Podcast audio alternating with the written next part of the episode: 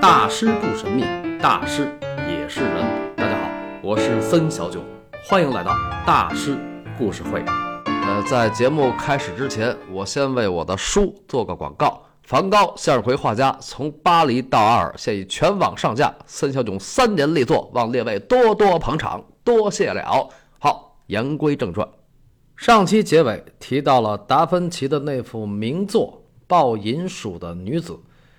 其实画中的美女抱的宠物并不是银鼠，而是白鼬，俗称短尾黄鼠狼。这个达芬奇在画中画这么个东西，其实是一种暗示，因为当时他的第一金主卢多维克·斯菲尔扎，外号就叫白鼬，意大利的摩尔人。白鼬。身体细长，四肢短小，属于夜行性动物，一般单独活动。它的样子很萌，经常用装死的方式吸引猎物。一旦目标靠近，它会突然发起攻击。一旦咬住猎物，就绝不松嘴，直到对方休克或断气为止。白鼬是一种食肉性动物。能捕食比自己体型还大的猎物，比如兔子。白鼬的体重只有兔子的十分之一，所以这家伙很鸡贼呀。那是，白鼬卢德维克如果不鸡贼，就不夺宫了。但是其实夺宫也是天意，为什么？主少国疑。当时的米兰公爵吉安·加莱亚多年纪尚小，才七八岁。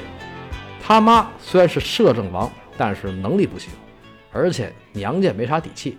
吉安公爵的母亲啊，就是卢多维克的大嫂，史称萨伏伊的伯纳。萨伏伊公国虽然面积比米兰大，但是却并非强国。另外还有一点，伯纳那亡夫就是前任米兰公爵加莱亚佐·马里亚·斯菲尔扎。生前树敌太多，又是手撕仇敌，又是勾引朋友妻啥的，这就是不积德呀。所以他死了以后，他那位置就是他弟弟不惦记，别人也得惦记。但是罗德维克在跟大嫂的第一轮较量中却败下阵来，被赶出了米兰。为什么呢？因为当时米兰宫廷的首席顾问西科西蒙内塔支持萨伏伊的伯纳。这场宫斗表面上是小叔子跟大嫂对决，其实是他们背后的权臣幕僚在死磕。但白又罗德维克脑子多好使啊，磕不下来我就不磕，败了我就愿赌服输。咱们一家人不说两家话啊！您是我大嫂，吉安公爵是我大侄儿，我定当鞠躬尽瘁，死而后已，以告慰我大哥的在天之灵。于是。一四七九年，他又重返米兰，回来后兢兢业业搞建设，认认真真做工作，同时扳倒了那个首席顾问，这就是去其爪牙，减其羽翼。然后到了第二年，也就是一四八零年，萨伏伊的伯纳被这个小叔子永远的赶出了米兰。那一年，吉安公爵十岁，他妹妹比安卡八岁，罗德维克。二十八，白鼬摩尔人名正言顺的成了这俩孩子的监护人和米兰的摄政王。那么他会给这俩孩子什么样的教育呢？吃的、喝的、穿的、用的，一个不能少，但是绝对不能把他们培养成米兰的合格接班人。所以在罗德维克的精心安排下，比安卡。从小到大就学了点刺绣，而他那位长兄吉安公爵，日复一日，年复一年，真的变成了一个少爷，一天到晚就知道臭美、遛狗、开 party，而且身体还特别差，到二十了也体弱多病，小脸刷白。这个时候，一个人看不下去了，谁呢？吉安他媳妇儿，那不勒斯王国的。伊莎贝拉，这个维福英时期叫伊莎贝拉的不少啊。那当时的西班牙女王也叫伊莎贝拉。十六世纪早期的世界第一夫人还叫伊莎贝拉。为什么这些个王室之女都爱叫伊莎贝拉呢？因为伊莎贝拉来自希伯来语，意为“上帝是我的誓言”。那有上帝罩着就是不一样啊。所以那不勒斯的伊莎贝拉觉着，我老公虽然一天到晚不务正业啊，比较没溜。可他当米兰公爵是子承父业，这是上帝的安排。如今他都二十了，您这二叔还是事必躬亲，不让他亲政，这有点不像话吧？要不二叔，您挪动挪动，挪动挪动，怎么挪？挪哪儿去？路德维克心说：从一四八零年开始。米兰是在我的领导下才迎来了黄金年代。如今的米兰宫廷在整个欧洲都是顶级会所。我走到哪儿，那些个王室们都得给我面子。这些你们做得到吗？啊，你们分得清谁是胳膊谁是大腿吗？啊，也是。米兰确实是在卢多维克大权独揽之后，进入了他最鼎盛的时期。因为在内政方面，白右魔人十分清楚谁是胳膊，谁是大腿，而且他知人善任。比如达芬奇的崛起。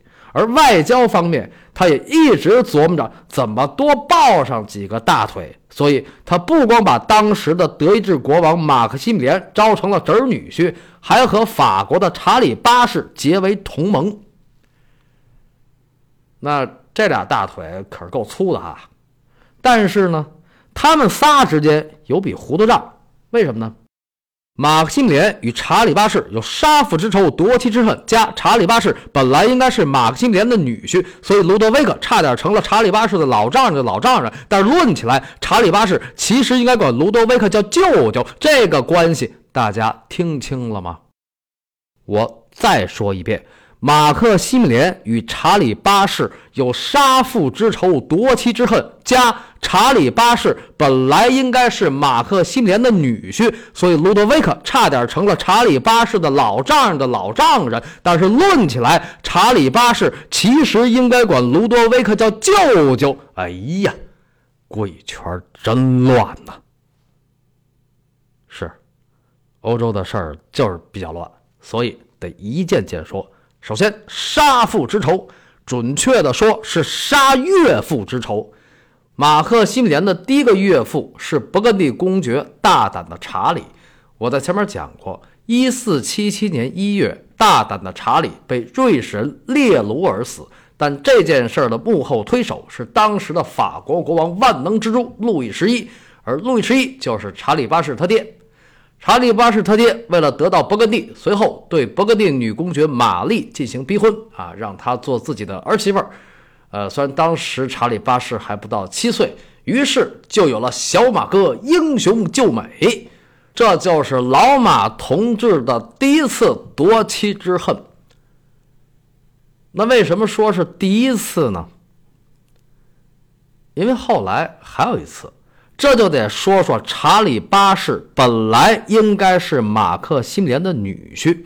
一四八二年，勃艮第女公爵玛丽在临终时不是为马克西米连留下了一儿一女吗？一四八三年，马克西米连把他三岁的女儿许配给了查理八世，于是与他有杀岳父之仇的路易十一瞬间就变成了他的儿女亲家。哎。没有永恒的敌人，也没有永恒的朋友，只有永恒的利益。十九世纪下半期的英国首相兼小说家本杰明·迪斯雷利如是说：“这个政治联姻抢地盘嘛，这种事儿在欧洲历史上很常见。可是这么一对有世仇的亲家，那俩孩子能过到一块儿吗？要是相互聊起老家来，那怎么聊啊？”根本没那么远。到一四九一年，查理八世已经年方二十一。这一点，他不光悔婚娶了别人，而且娶的那位女子还在上一年年底已经嫁给了马克西米连。哎，贵圈还是真乱呐。所以呢，这就是老马同志的第二次夺妻之恨。不过，这是他自己作的，因为婚礼当天，他这新郎官根本就没到现场，而是派了一个代理人去代行婚礼。哎，于是这个法国迅速出兵夺婚啊，迫使女方签下了城下之盟《拉瓦尔条约》。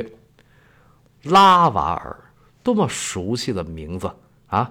高更大师的拥趸呐，跟梵高还交换过作品。那这个拉瓦尔条约到底说些什么呢？女方必须嫁给法兰西国王，同时法兰西保证女方领地的自治。这个态势跟当年小马哥英雄救美可是有一拼呐！那查理八世在这点上真是随他爹。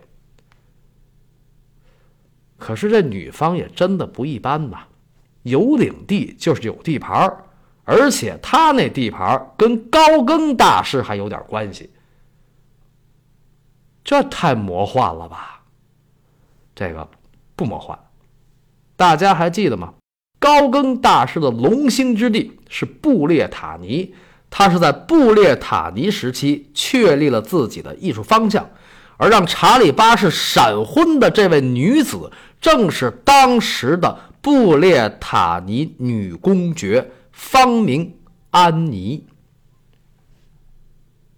哦，闹了半天，感情查理八世和马克西米连二虎相争，是一怒为红颜呐。